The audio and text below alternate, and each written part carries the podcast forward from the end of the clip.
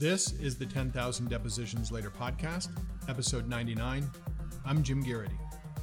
Today's topic Does Federal Rule 30's seven hour time limit include cross examination? What if the direct examination took the full seven? Hey, everybody, I hope you're doing well. I frequently get questions about what's included in that seven hour time limit in federal civil depositions, and it's almost always asked in a kind of offhanded way, along the lines of, Hey, I know there's a seven hour limit, but that doesn't include cross, right? Because my opponents almost always use the full seven or close to it. So I get time to cross the witness on the issues that they raised, right?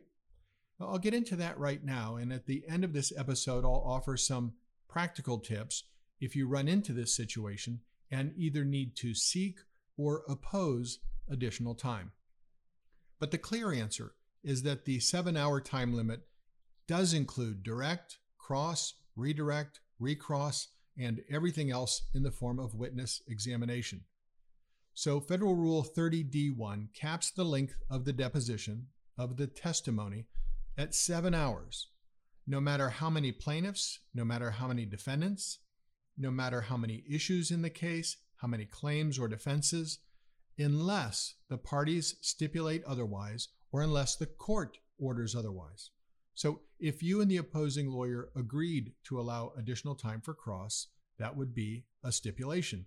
Technically, a stipulation under Rule 29, which is titled Stipulations About Discovery Procedure. And I covered Rule 29 in episode 22. A court can also order additional time and can do so before the deposition begins or after if you file the appropriate motions. You can also provide for additional time if you're in federal court and provide for a division of the time in a given deposition between the lawyers in your joint report of parties planning meeting. So that's a way to get out in front of this issue and avoid arguments later. In fact, lawyers in complex litigation frequently do that. Their joint report to the court uh, about what the schedule should be and should look like will often contain a section discussing the need for additional time in depositions and how that time will be divvied up among counsel. So you can address this at the beginning of the litigation. You can address it in a motion if the need for additional time becomes apparent before a deposition and hasn't already been addressed in your papers. And you can address it in a motion following a deposition by asking the court either to reopen the deposition and in effect treated your uh, follow up examination as a continuation of the original deposition, or to allow you to simply notice the witness for a second deposition, which is required under Rule 30A2A3. As you know, uh, the default in federal court is that a person can only be deposed once without court order. So that's how to do it. I should mention, though, that you should not assume a judge will allow you additional time without a good cause showing, just because the direct examination consumed all or most of the seven hour limit.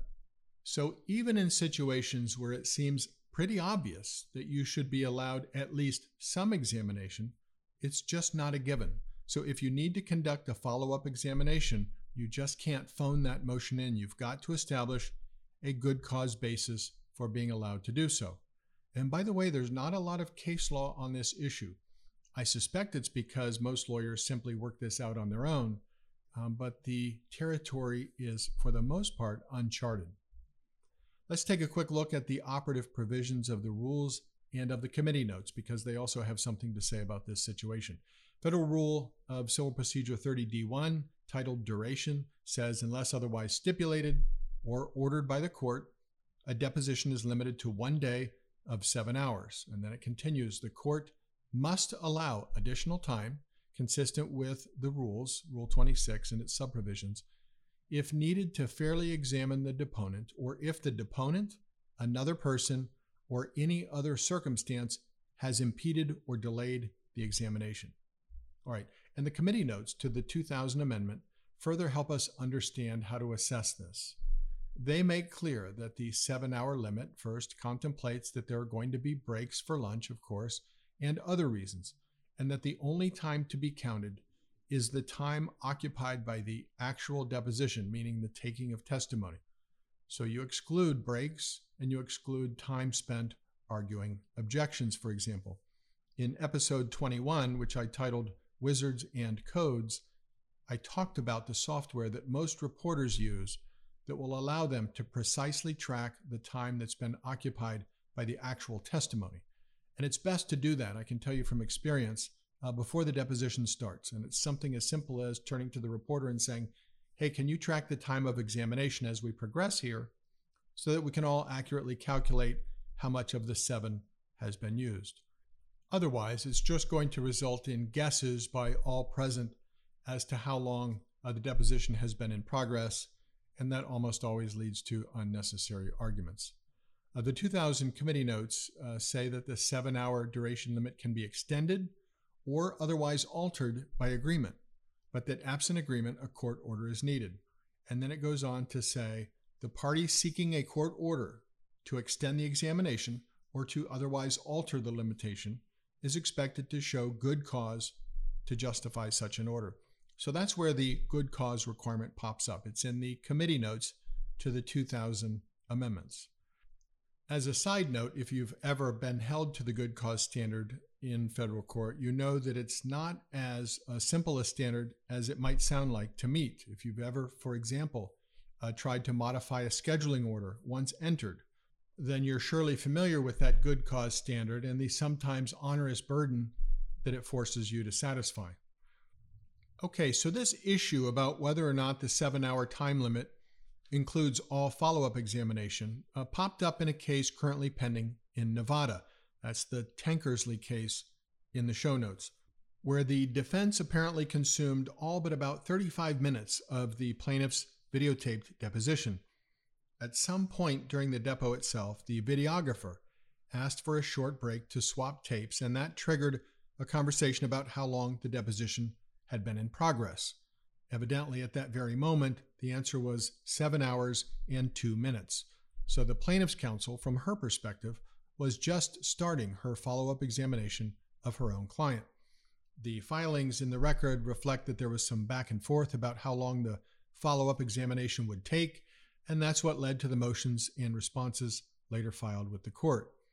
For her part, uh, plaintiff's counsel asked the court to allow her to reopen and extend her client's deposition so that her follow up examination would be an integrated part of the original deposition.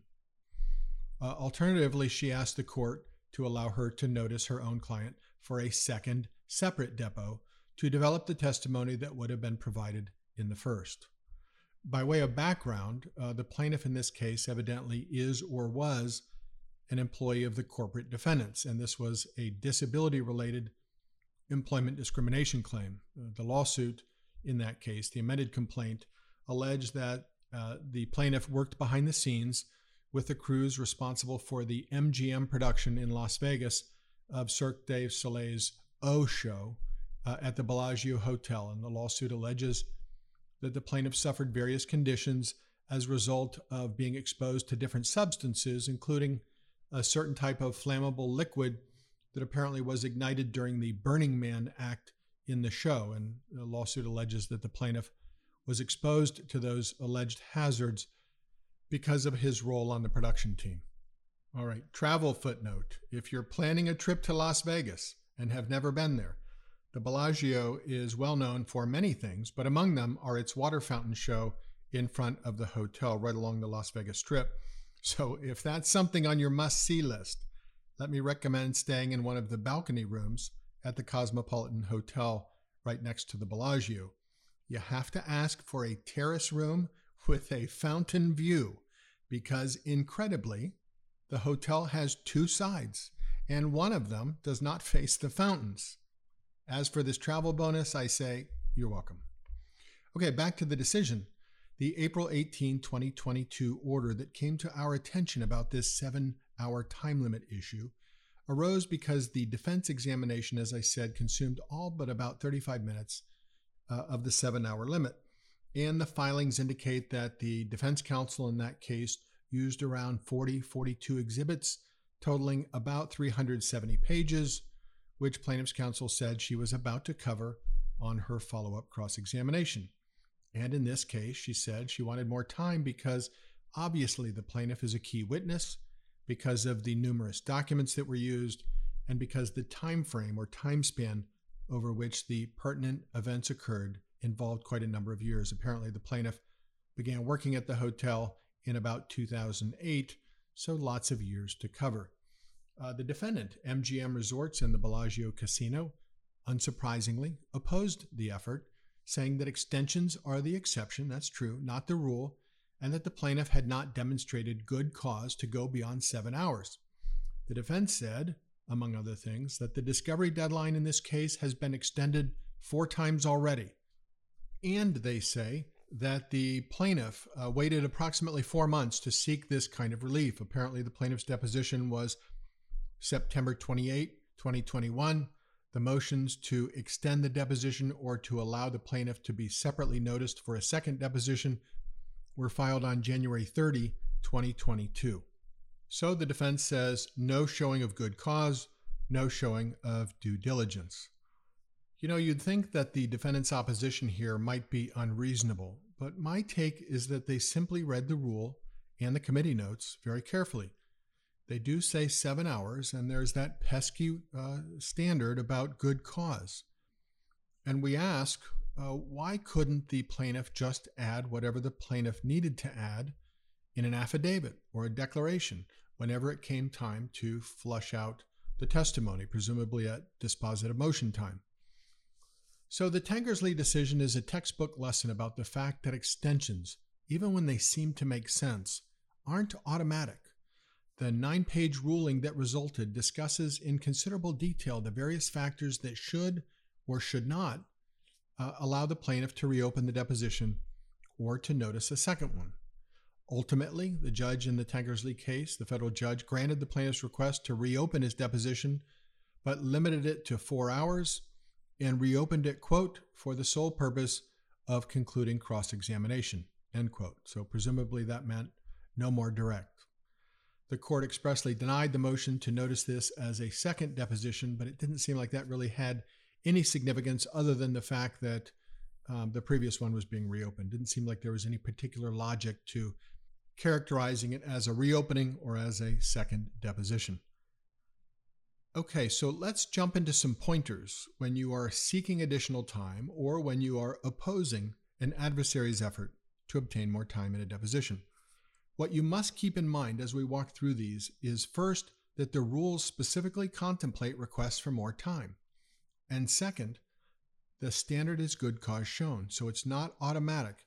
And the standard you're going to have to meet uh, isn't necessarily a piece of cake you're not likely to get the additional time if the argument is simply, well, it's my client and I should be allowed to ask more questions. So let's jump into the arguments you ought to consider if you need more time, and then we'll flip the coin and talk about the arguments to make to oppose a request for more time for a witness to be deposed. Arguments in favor of. Number one, obviously, the deponent is a key witness in the case. That's the situation in Tankersley, the plaintiff, a party. Number two, that the initial examination obviously consumed most or all of the default seven hours. Number three, argue that the issues are complex, the claims or defenses are complicated. Number four, point out that the lawyer that conducted the initial examination, the noticing lawyer, covered a wide range of issues and timeframes. Number five, argue that the examining lawyer used a large number of exhibits that require additional testimony from the witness. Number six, argue that the information that you need to gain in follow up examination cannot be obtained from some other source other than the actual testimony of the witness. But beware if you make that argument that the court may ask you, why can't the witness simply provide the additional testimony by affidavit or declaration? Number seven, argue that the exhibits used in the deposition weren't produced in advance and so could not have been reviewed by the deponent thoroughly ahead of time. Number eight, argue the language of the rule, which is that the examination should proceed as it would at trial, which of course would include reasonable cross examination on the issues raised in the direct. Number nine, identify the topics that you want to cover and stress that the examination will not be redundant. Number 10, argue that there are language or speech difficulties, if that applies, or mental impairments or other factors that require more time to examine the witness. Number 11, argue that the length of time that you're seeking is proportionate to the length of time that the examining lawyer took and proportionate to the issues and needs of the case. Number 12, argue that reopening the deposition or allowing you to notice a second deposition of the deponent serves the purposes of the federal rules, which is to secure the just, speedy, and inexpensive determination of every action. Number 13, point out that the rules specifically say, quote, preoccupation with timing is to be avoided. That's in the committee notes, uh, not in the rule itself. Point 14, uh, also note that the rule itself, this is in the language of Federal Rule 30, says, quote, the court must allow additional time consistent with the rules if needed to fairly examine the deponent or if the deponent, another person, or any other circumstance impeded or delayed the examination. And finally, argue that it's essential that the examination, your follow up questions, be a continuation of the direct because it otherwise exposes the deponent to argument in front of the jury. That various matters, various answers weren't even mentioned during the deposition and only surfaced long after in the form of an affidavit, almost as an afterthought. The opposing lawyer could probably make some hay out of that argument. And I do sometimes conduct significant follow up examination where appropriate, specifically so that it's part of the testimony and so that I don't need to tack it on later as separate testimony in the form of an affidavit or declaration. This is especially true when I need to clarify something or make sure that the deponent puts prior existing testimony in context. Otherwise, we're likely to face argument by the adversary at dispositive motion time that these things were concocted. And that's the argument you'll typically hear being made to the court or to a jury, which is in effect, well, they didn't mention that before in their deposition. So I think that point illustrates why it's so important to get that follow up examination and the testimony in as part of the original deposition. And I think the plaintiff's lawyer in Tankersley did a very good job of arguing that to the court and getting those four additional hours of follow up examination. All right, if you're opposing a request for more time, well, first, obviously, look at the points in favor and do your analysis from the reverse perspective, effectively flip those arguments. Secondly, if you used less than the full seven hours, point out the fact that the opposing lawyer conducted at least some kind of follow up examination and closed out the deposition. Argue if it applies that they didn't use all the time that they would have been allotted under the seven hours.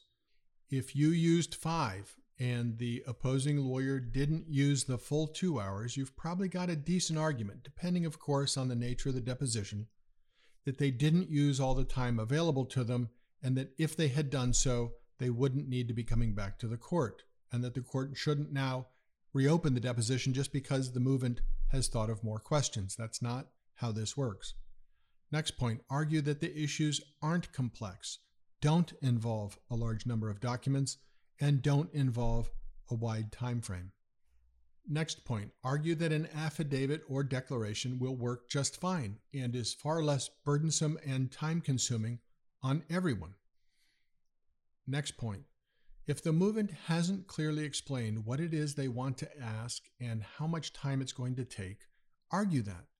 Argue that they haven't shown that the information in question can't be obtained from some other source. Oftentimes, it can. Oftentimes, a second deposition truly isn't necessary.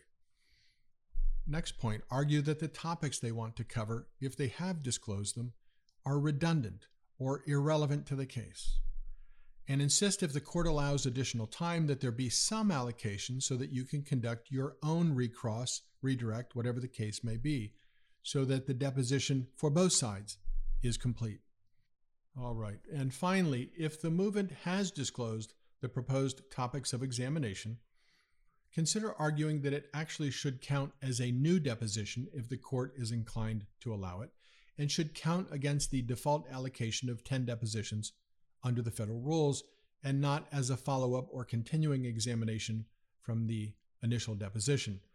That was actually an argument made by the Boeing Aircraft Company in the Alabama Aircraft Industries case, also in the show notes. Essentially, uh, the argument they made, among others, was that if the courts inclined to allow the deposition to be reopened, uh, that the movement ought to be forced to burn off one of their 10 depositions to do it. The bottom line here is that there are obviously compelling reasons to ask the court to allow you to extend the time of a deposition where the noticing lawyer has used most or all of the seven hours. Now, clearly, there are many occasions where we want to get the deponent out of the deposition room as quickly as possible, where we don't want to ask any questions, where we don't want them exposed to any further examination. But there are occasions where you recognize that the direct examination has sliced and diced the facts into unrecognizable fragments, and you'd better put Humpty Dumpty back together again before the deposition ends, or you're going to be at risk of accusations of concocting testimony that, if true, would have been a natural part of the witness's answers in the deposition. So, if you're in federal court or are in a state court that has time limits on depositions, this is something to think about in advance. Are there multiple parties? Will there predictably be multiple lawyers examining the same witness? Is the opposing lawyer someone you know who prolongs examinations right up to the seven hour limit, someone who may intentionally attempt to thwart your follow up examination? Is this an issue best addressed right now, or one that can wait until the deposition is underway? Giving some thought to this in advance will almost always put you in a better spot, and that's where you want to be. That's it for today. Thank you so much for listening as always, and we'll talk to you again soon.